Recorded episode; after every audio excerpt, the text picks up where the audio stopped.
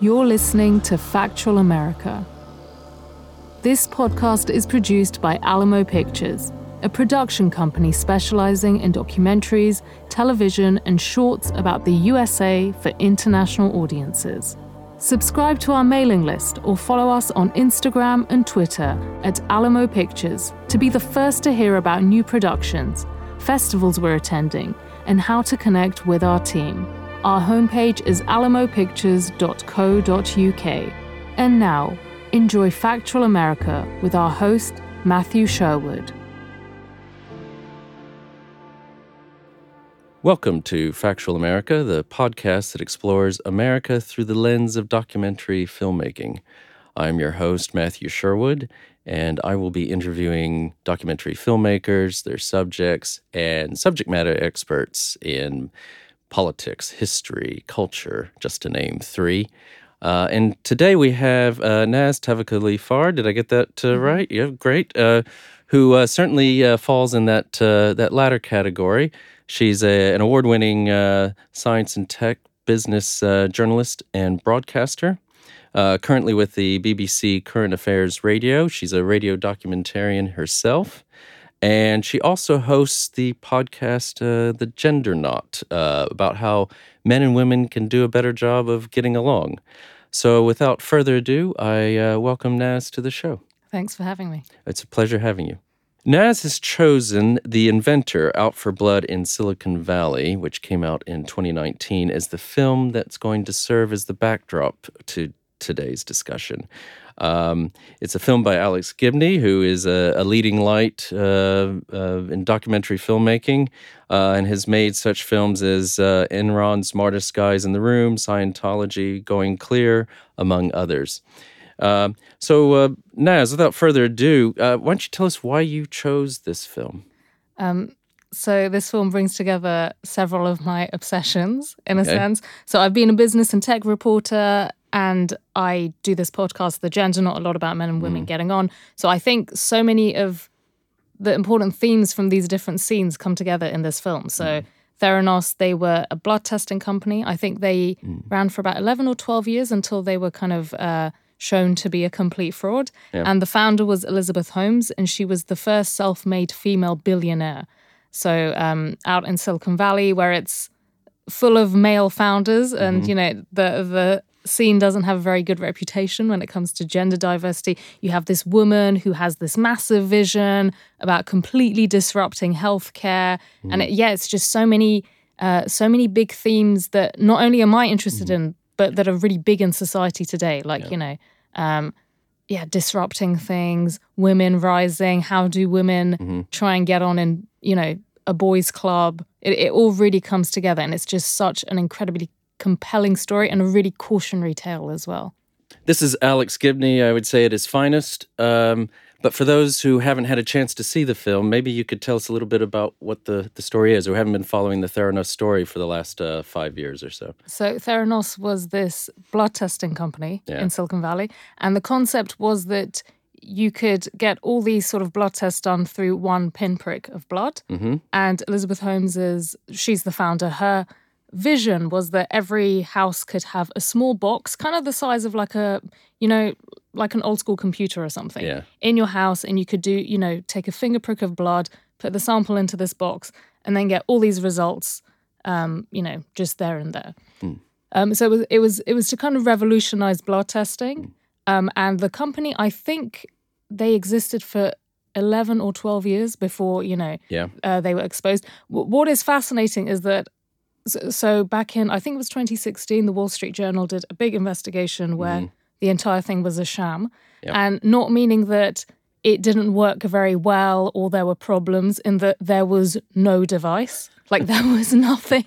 And that is the crazy thing about it. Because yeah. you, you often hear about frauds or about companies doing badly and it's like maybe they've overestimated something mm. or there are big problems and it's legit that people mm. report on that. But what was just so mind blowing was that there was nothing. This box just didn't work at all. Mm. Um, there, there was literally nothing, and that's just mind blowing. And also, the other famous thing about Theranos is that Elizabeth Holmes was the first self made female billionaire. Mm. Yes. So, um, you know, and and also because Silicon Valley, it's all like you know, it's a bit of a boys' club. Yep. And so it, it is quite fascinating that not only was she a woman, but I thought it was very clever that she aligned herself with the medical side of things. Yeah. Because often we think like women, medicine, there's a really good tie in. Mm-hmm. Um, so I, I just think it was like, whether she did that on purpose or not, it was just perfectly done. But just, yeah, blowing the lid on on the fact that there was absolutely nothing there. Well, I guess you, you, you've, you've actually raised the question that I wanted to raise, which was, I mean, let's look at Elizabeth Holmes. Um, is this fraud from the beginning? Did she is she was she a true believer? I mean, I think that's what the film really mm. kind of lets us come to that conclusion, doesn't it? Uh, not to I keep wanting to say spoiler alert when I'm discussing this film because even though it's a documentary and we already know the results, although still going to trial, um, it has that feel to it. It's like a thriller. It is a thriller. Mm-hmm. I mean, it's got everything. It's got Greek tragedy. You've mm-hmm. even got uh, the the professor who's like the Greek chorus on the side coming in every now and then and giving us some, uh, you know, taking bringing us back to reality. Mm-hmm. But what is your view on uh, Elizabeth Holmes? Um, you know, did she was she thinking was this a fraud from the beginning? I don't think it was. Um, I feel a bit torn saying this. I so aside from the movie, I've read a lot about Theranos. I've what I've listened to podcasts about the company. Mm. Um, I get the feeling that no, she was just kind of overly confident and overly ambitious, and it got out of hand. Yeah. That was I I didn't get the feeling like she was going for a fraud from the start. Mm. And I think maybe the culture of Silicon Valley, which is all like, you know, yeah. fake it till you make it, right. think big, um, move you, fast and break things. Move, exactly. I think these things are just kind of yeah. added to that. There, there was a part where um, in one of the laboratory scientists, he said he said that um, if you raised concerns about how things were going, you'd be told, "Oh, you're just not a Silicon Valley yeah. person," which I thought was quite interesting because it was mm. this thing of like, no, you should kind of always be pushing instead yeah. of being skeptical. Yeah. So yeah, yeah, I, I, I don't think it was a con from the start. So do you think it's an indictment of Silicon Valley? Yeah. Okay. Yeah. So do you? I mean, do we think Silicon Valley is full of Theranos yeah. companies? Yeah, and actually, I think personally, another reason I like the story a lot mm. is because um, being being a reporter in that sort of scene, even though I'm in London, so yeah. it's not as overblown. Um, I think the journalists always we feel like the sort of mean skeptical ones who are mm. always sort of questioning yeah. these things so i think i really related to the wall street journal's reporter yeah. as well who was kind of asking questions um, i think there is i think a, a, lot of that scene there is very much a culture of questions mm. are not really good. It, like it's not great to ask questions. You're kind of um, trying to hinder yeah. progress. You know, you're meant to be positive about everything all the time. Yeah. Um, and hence why you know if scientists had concerns, they'd be told, "Oh, well, you're just not a Silicon Valley person." Yeah. So I, I do think it is an indictment of. Uh, like there, there was another part where one of the laboratory scientists was talking about the box.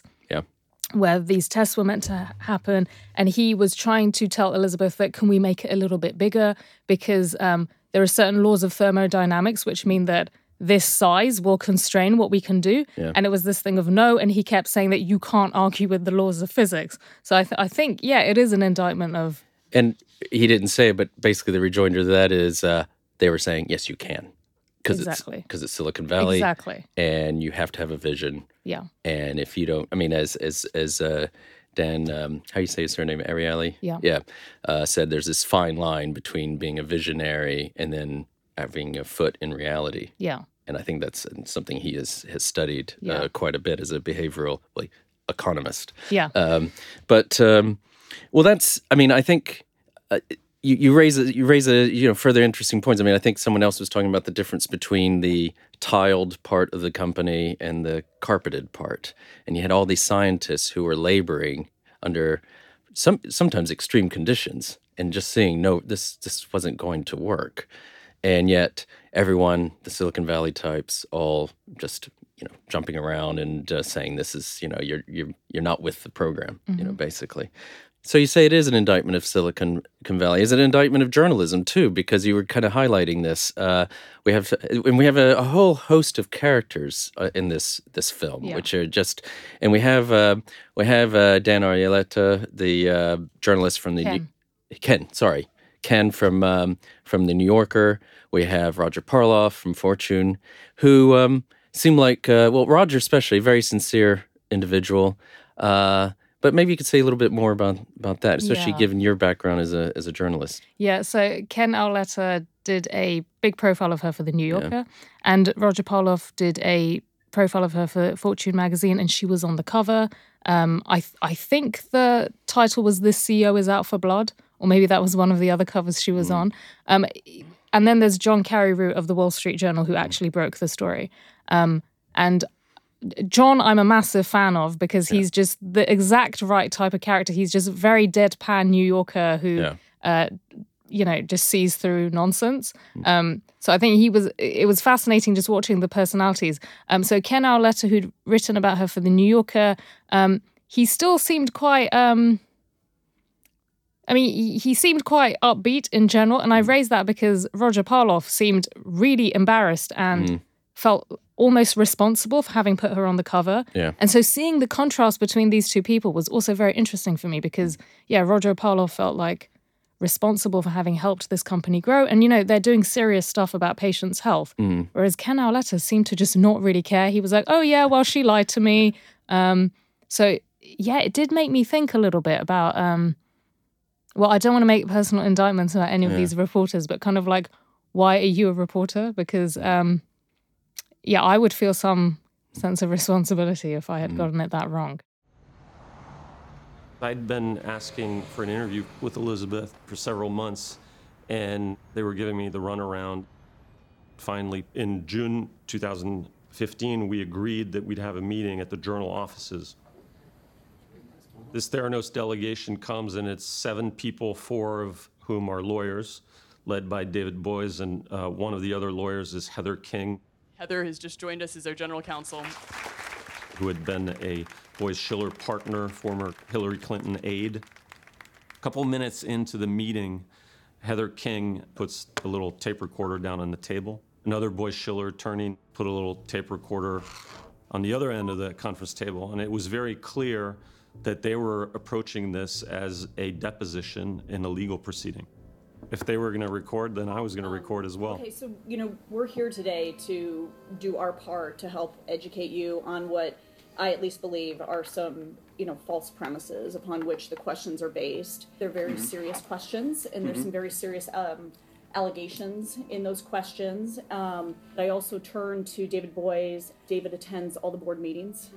We wouldn't be here, spend all this time and effort if the, uh, I mean, We've got a technology. So why don't we discuss it more freely? Yeah, be, because it's trade secret, that's why. And because you won't sign an NDA. Is there really new technology? That's well, but listen, is it really new te- technology? This is something no one's ever been able to do before, okay? Theranos is doing it. Um, and unless it's magic, you know, it's a new technology. I knew that most of their blood tests were run on commercial analyzers made by third party companies. And so I said, how, how can this even fall under the bucket of trade secrets if these aren't even Theranos machines. Are you saying that the trade secrets also covers the way in which you run a blood sample on the Siemens Advia? I, I think, I, I don't know the answer to that, but I can tell you that it could or it could not. It just feels like you want us to give you the formula for Coke in order to convince you that it doesn't contain arsenic. Nobody's asked for the formula of Coke. We're looking You know? for, a, for a generic explanation. You don't need to know how they do it. Well, to, to believe, I mean, I, I understand it's curious. It, it, just, no, it sounds, it sounds like the Wizard of Oz. So we went around in circles, and the fact that they were uh, stonewalling uh, in such a, a strong uh, way made me feel like we were on the right track you know, it seems apparent to us that certainly one of your key sources is a young man named Tyler Shultz. Because the so we've just listened to this uh, great uh, clip with John Carreyrou. Um, I mean, say something about that. I mean, what what was it that he saw, and why wasn't he? Why wasn't the wool pulled over his eyes where it was for these others? Yeah, it's interesting. I'm wondering if it's because he was based in New York, so away yeah. from a lot of the hype that that is talked about all the time. Um, also, he's an investigative reporter. Um, he's done reporting about medicine and yeah. about science. I think he'd won a Pulitzer for a previous medical he investigation. Had. Yeah, yeah. So he seemed like the kind of guy who kind of was in the know, and I just love the fact that it was only one quote mm. that made him think this is nonsense. Yeah. So, you know, just this one quote, and he's like, no, no, no, wait, wait a minute. Also, I've also wondered, um, just because I think about cultural things a lot, he's half French He as well. yes. So I wonder if there's a bit of that sort of European skepticism to these things that crept in. Possibly. I mean, he did, and then uh, after studying U.S., he his early journalistic days were all in all in um, away from the U.S. And then he came back to the Wall Street Journal. So yeah, he comes across as the uh, uh, the rational adult. There's not too many of them in this film. Yeah. He and the um, uh, is it Phyllis uh, Gardner. Gardner, the uh, the uh, professor at Stanford, are like the two adults in the room Yeah, when this is yeah. all going on. Uh, the other thing you po- we, we we've discussed a lot about. Okay, this didn't work, so it's a fraud. Um, they've attracted. We know that over what nine hundred million uh, dollars in investment. Um, people who've invested in leading Silicon Valley firms were Mm-hmm. were investors. Um, but the the real, you know, this what we haven't even mentioned yet is that you know people's lives were in danger. Yeah. I mean, maybe you can say a little bit more about that. I Yeah. mean, that's uh, it's just. It's, uh, I can see why Roger was uh, apoplectic because you Yeah. know, um, you know, having to call up, getting lab tests and discovering that they were wrong, and having to call people up and tell them to rush to the hospital. Um, so not not to give a spoiler, but um, Theranos had made deals with Walgreens and CVS where there would be sort of Theranos wellness centers in the stores, so you could go there and get the blood test done there. And what was happening was that they were taking vials of blood instead of a small small finger prick, um, and sending these back to the lab in California, and then running them on normal commercial analyzers. Yep. Um, but also they were doing sort of strange things like taking finger prick tests, but then they they'd have to dilute them so that they could Right. put these in these commercial analyzers, which is not how the machines are meant to run. So people were coming back with crazy results um, and results that were off the charts, um, which is kind of crazy. So you know, it's like you might not you might not go to the doctor about something serious, or you might freak out because you know you've got some crazy results coming back. So um, yeah, people's lives were at risk, and I think I'm I'm not sure if it came up in this documentary or not. I think one person died as a result of Theranos's uh, tests. I don't think that's in the documentary, but Yeah. uh, there's been so much written about this, Yeah. and uh, it's it's it's absolutely amazing. Yeah, Um, and what I mean, in my opinion, I'd like to hear what you have to think. I think this all gets. We love storytelling here at uh, Factual America and Alamo Pictures. Uh, this all gets back to the fact that she had a compelling story to Yeah. tell, doesn't it? yeah, You know, Yeah. there's that one scene where they just they pay, they obviously she repeated it so many times. They had like 16, 20 something clips up all at the same time. Her telling the story about her her uncle who passed away, and this idea of blood. I mean, it's and we find out it was an industry that was ripe for disruption, and you know there were these two companies that were basically monopolizing blood tests. So it was there was a there was a good uh, good reason to be in this business, but um, again. Uh, maybe you can say a little more about that in terms of the uh, the, the story that she had to tell. I mean, the story was amazing because um, she, you know, one of her grandfathers was an entrepreneur, the other was a great medical pioneer. Um, she's this young woman. She's just dropped out of Stanford to go into like the medical field. And the, the, there's a story she tells often about an uncle she used to spend a lot of time with, and then uh, he got a disease that had they have caught it earlier, maybe he would have survived. And so the whole um, the whole premise of Theranos was um, so that no one has to say goodbye too soon.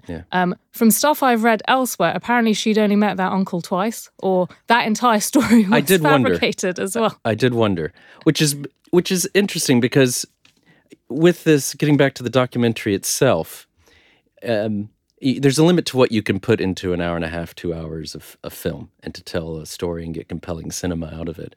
But do you feel like maybe there's even some? I mean, Alex Gibney had to leave certain things out um, because, yeah, you. I think he tried to give that feeling across, but it didn't explicitly say that she'd only met that uncle. Yeah, uh, I, I actually liked the way he he made it because I think every medium is good for conveying different parts of a story. Yeah. Um, I think with with not just Theranos but Silicon Valley in general, the the story of the founder is such a big deal. Mm. So you know, it's it's almost like founders are like rock stars, Yeah. and their personal story is so important. And it's especially interesting talking about this now because we've just had the the situation happen with WeWork, Yeah. who also had a very compelling, charismatic founder, and they've completely been called out for being full of crap as well. Um, but but I think that's why this documentary worked so well because a lot of it was focused on her. And also, I mean, she was kind of creepy. Like, you know, she she is kind of sociopathic. She blatantly lies. She doesn't blink. Mm. She's just she's weird. You know what I mean? Um, and at the, I don't know. I just I just find it visually quite a fascinating story mm. as well because I think like she just had the right look as well. She used to wear all black, black turtlenecks Yeah, like yeah, like Steve, Steve- Jobs Yep. Um, visually I found her fascinating because she she was very beautiful but not too beautiful, which I mm-hmm. think was just perfect. Yeah. Like she was very classic looking, but also kind of not very sexual. And I mm-hmm. just I just think it worked perfectly in the paradigm of like a female medical inventor. So I th- I think what I liked about the movie is just the focus on the visuals. Um, there's a lot of really famous images of her in like you know her black turtleneck, her her blonde hair in a in a slightly messy bun. Yeah. So she looks elegant, but you know not too polished, and she's holding up these tiny uh, these tiny test tubes of blood. So they're sort of tiny. You can hold them in between your fingers, and it's just such compelling imagery, and it just looks fantastic. And speaking of compelling inter- uh, imagery, I mean, they even bring Errol Morris in. Yes, yes, to make the some of some of the adverts. Yeah. and so you know she's standing in front of a white backdrop, and um, she's talking about yeah, no one no one needs to say goodbye too soon, and she doesn't blink. She's got these enormous blue eyes, and she doesn't blink, and it's creepy. And I think that's what Alex Gibney did so well because visually, it's it's weird because. I, I remember seeing Elizabeth Holmes around. I wasn't hugely into the story before Yeah. they went down, but you know, it was like, you know, this elegant, smart woman, like the visuals are good, but the way he had put the visuals together with all this creepy music, Yeah. um, it just worked really well. It was like, wow. And and maybe this is less of a visual thing, but um, the the other two characters who really stood out for me were two of the young lab Yes. technicians Yeah. um, who both whistle blew. Mhm. Um, so one of them was a young woman, Erika Cheung. Yeah. Um, the other was Tyler Shultz, who Correct. was grandfather of George Shultz. Grandson, yeah. Yeah, uh, grandson of Yeah. George Shultz, who former Secretary of State, who was on the board. Um, and Theranos's board. This is another thing. It was Yeah. all like former diplomats and statesmen, and no medical people were on the board. That's right. Um, and I, I, I've I've really admired these two because they were the two youngest people at the company, and they kept making like they kept trying Mm-hmm. to talk to people about it. They kept. Um, Trying to speak to George Shultz. Yeah. They both went to regulators. They both sp- spoke to the Wall Street Journal. Yeah. And w- watching that movie was interesting for me because there were so many people who talked about the problems with Theranos, and it looked like none of them really did anything. Yeah. And these two, who were the youngest people at the company, did. Um, and that really that really stood out for me. Because I'm I'm not impressed with other people who are like, oh, there were all these problems, but they didn't bother to Yeah. try and do anything. And I think visually the contrast between because they I think um, they were only a few years younger than Elizabeth, so she's this like very sort of elegant, well put together person, and they're just these two. Um, Really scruffy young twenty year olds, but I, I mean that in a nice way. There was a realness to them, Yeah. you know. So, Hoping my children turn into those Yes, too, yeah. basically. yeah. Um, and they actually bothered to like keep pressing keep pushing and they were being like followed they were being sued they you know they were in serious trouble but um yeah that was very striking for me. You're listening to factual america. Subscribe to our mailing list or follow us on instagram and twitter at alamo pictures to keep up to date with new releases and upcoming shows. Check out the show notes to learn more about the program, our guests, and the team behind the production. And now, back to Factual America. Uh, welcome back to Factual America, where we've been discussing the film The Inventor, Out for Blood in Silicon Valley by Alex Gibney, the uh, Oscar winning director who uh, Esquire called the, probably the most important documentary filmmaker of his time. Um, you may. This film uh, came, only came out this year, uh, premiered at Sundance in uh, January 2019, released in March. But um, You'll know Alex Gibney from uh, Enron, Smartest Guys in the Room, Scientology Going Clear, and he's probably still got bodyguards because of that, uh, and uh, some other um, other other f- films that are sort of now part of the canon. Um, with that in mind, and given the discussion we've had, we've discussed a lot about the the, the sort of the plot, you if you will. Um, now, it might be good to talk about uh, the the filmmaking side of this, and um, uh, Alex has gotten some criticism for maybe uh, not being uh, not you know not not making a judgment basically on on on uh, Elizabeth Holmes and and her uh, and her partners. Mm. You know that didn't stand out to me. Yeah, I, I maybe it's because it's in a way it's so self-explanatory. Mm. Um, just the fact that what they did was so harmful and it was such a massive fraud.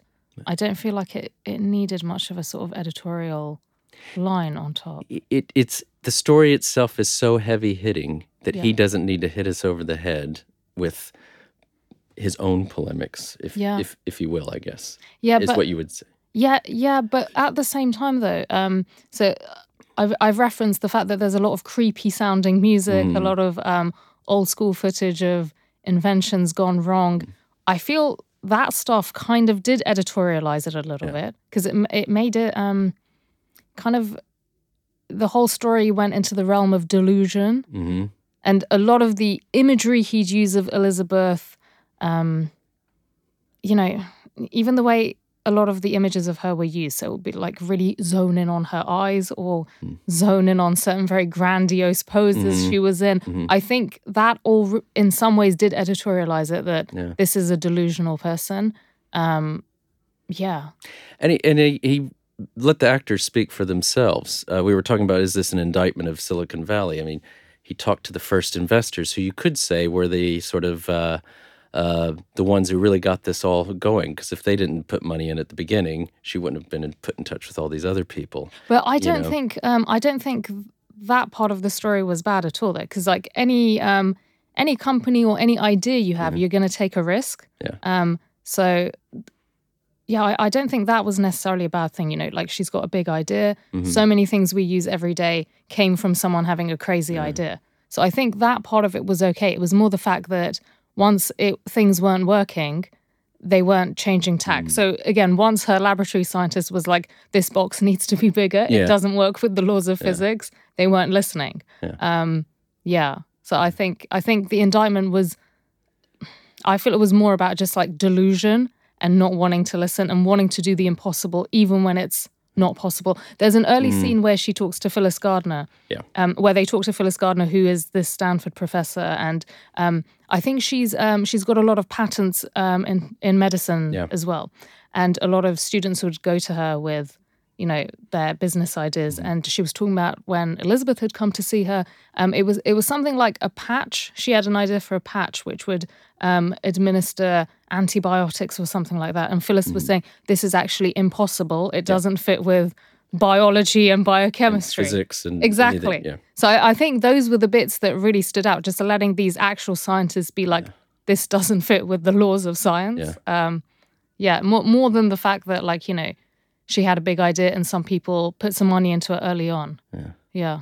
But then she goes to the head of science, not to get back into the plot again, but she goes to the head of science at Stanford, yeah. who's like, "Oh yeah, I see the next Steve Jobs." Yeah.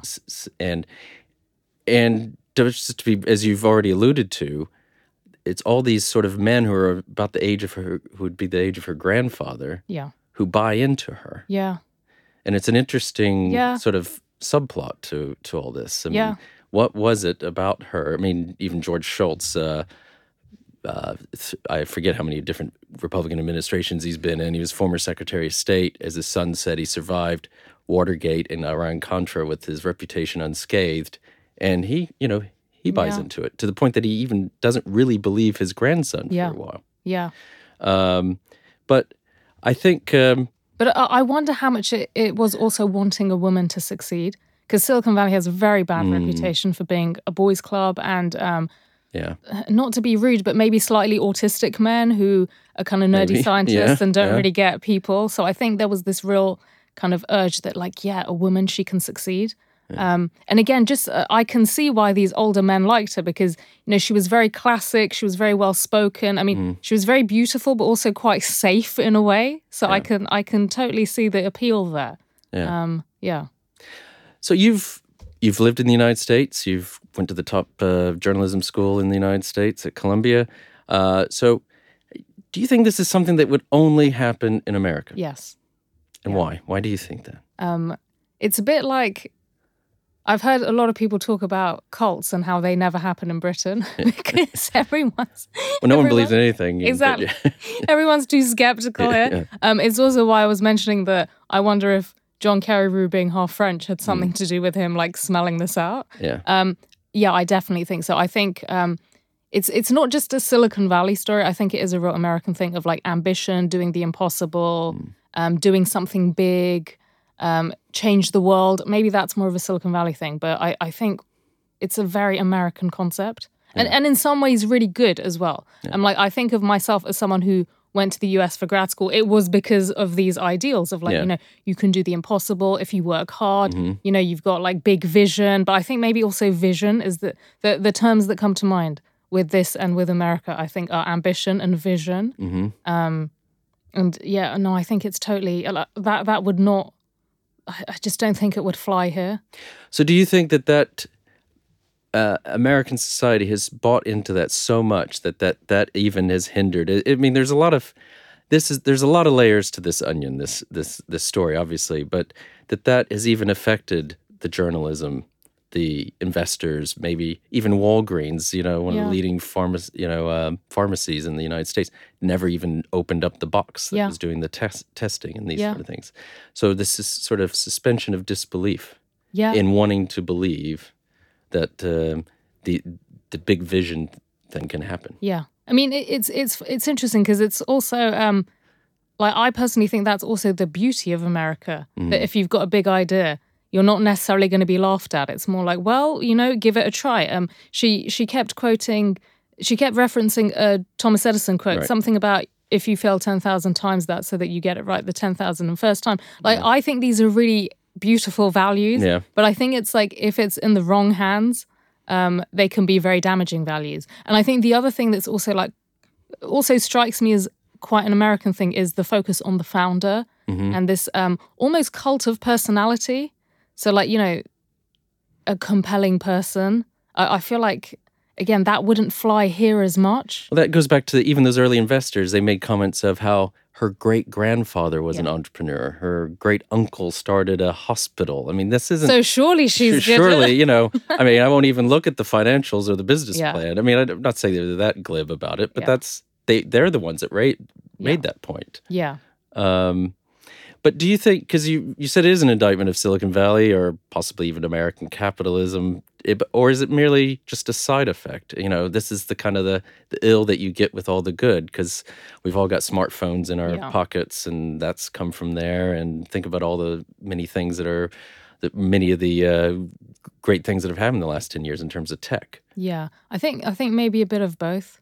Yeah. Um, but, but maybe it is because, um, th- this comes up in the movie. I can't yeah. remember who said it, but um, maybe maybe even John Carreyrou said there's something about um, because a lot of these companies in Silicon Valley were private or are for a long That's time. Right. There's no real need to have to show what's going on to investors. So mm. the the secrecy is is a bit of a problem. It's the rise of the unicorn yes. as compared to the late 90s when p- firms are going public much sooner. They yeah. can stay private for longer so they can keep the even she said they were I think nearly even at least five years. Didn't even have a website. You know, yeah. Kept their heads well below the parapet. Yeah. And uh, before you know making this big splash. Yeah. So. Um, yeah. But but just going back to her though, I just, I she is so the personality type that would not fly here. It's like you know she's super grandiose. like says all these grandiose things like mm-hmm. you know like i'm sure the, the wall on Theranos when you walked in, it had some quote from Yoda, which is something like "There is no try, you only do," or something yeah, like. Yeah. No, that kind of stuff does not fly here. It's not cool. It doesn't fly here. Now, my thought on that one was that run away quickly from any company that has quotes from Star Wars characters on their painted in their reception. But, True, uh, exactly. Yeah. True, but I just and and I hate to say this, but just looking at her, like you know she wouldn't blink. She just looked sociopathic, and it's like, why did no one spot this? It just, yeah. I don't know. It just seems a bit, um, yeah, it just wouldn't fly here it, for the exact same reason that cults don't tend to happen in the UK because people are too, um, for good and bad, people yeah. are too skeptical of like big mm. ideas and vision to yeah. like let that fly. I don't know. Can't touch this.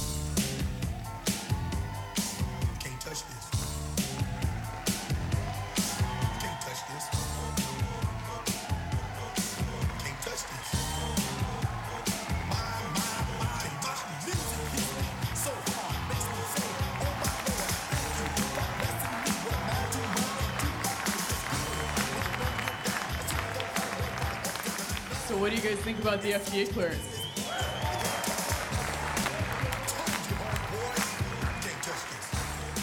It was around the 4th of July of 2015. It was euphoria at the company. It was, you know.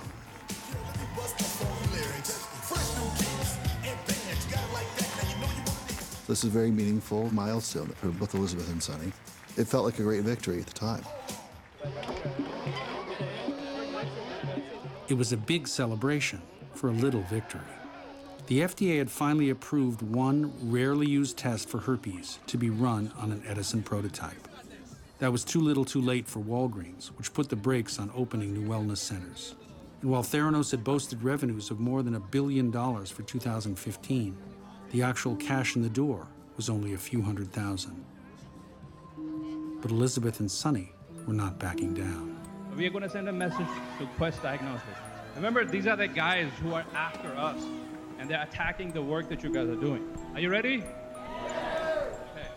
One, two, three. Fuck you!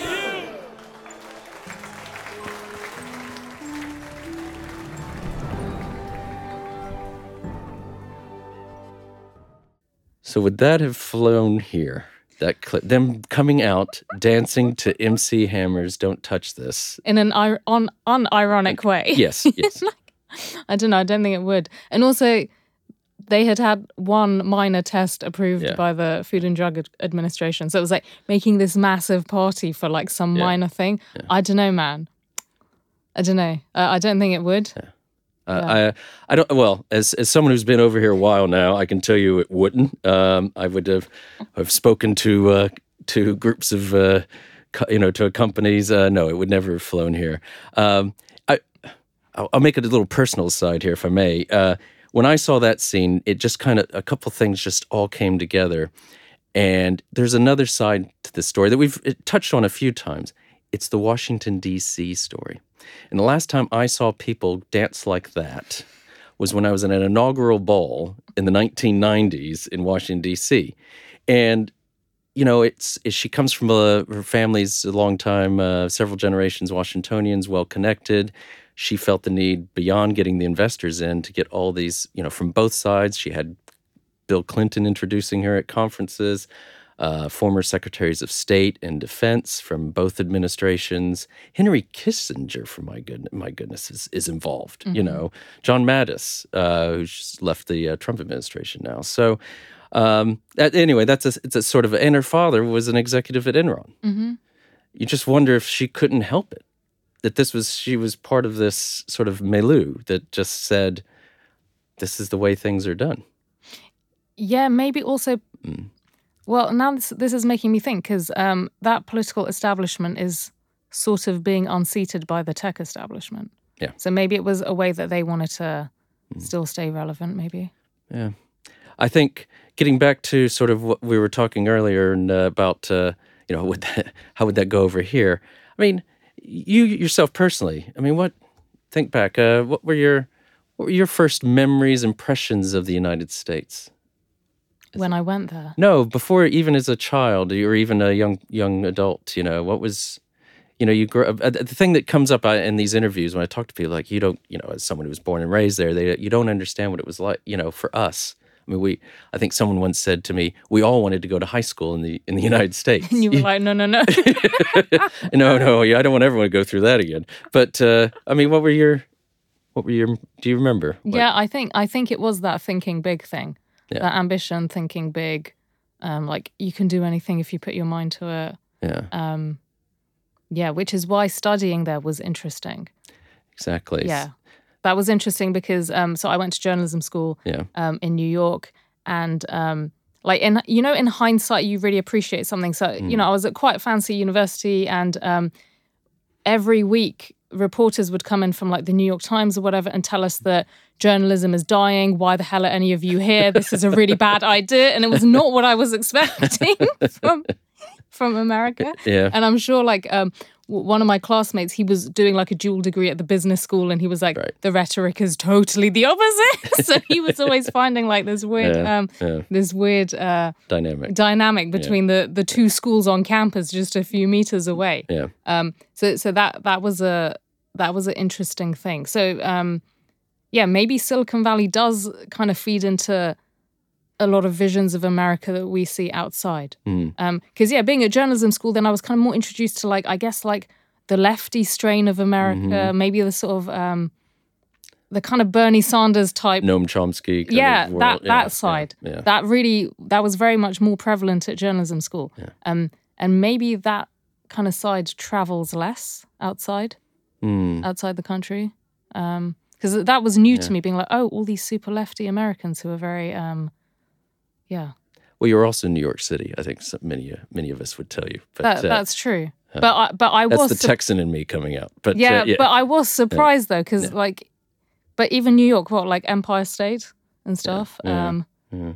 yeah it, it, was. Um, so, what are your impressions? So, I've asked you about your impressions before. Now, now that you've lived, studied there, worked mm-hmm. there, now you're, you're back here.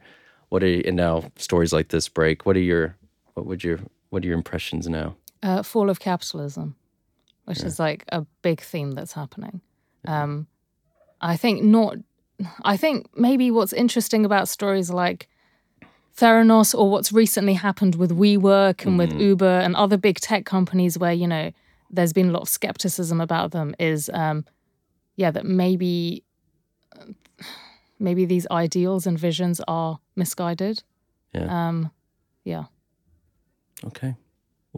Thank you, Naz, for coming to Factual America. It's been a pleasure having you. Um, you're one of the you have the uh, privilege of being one of the f- first guests, and we look forward to having you again uh, in the not too distant future, uh, especially when we get to maybe podcast number 100 or so. Um, to our listeners out there, um, please uh, tell your friends and family about us. Uh, get on the uh, Apple Podcast and like us and share.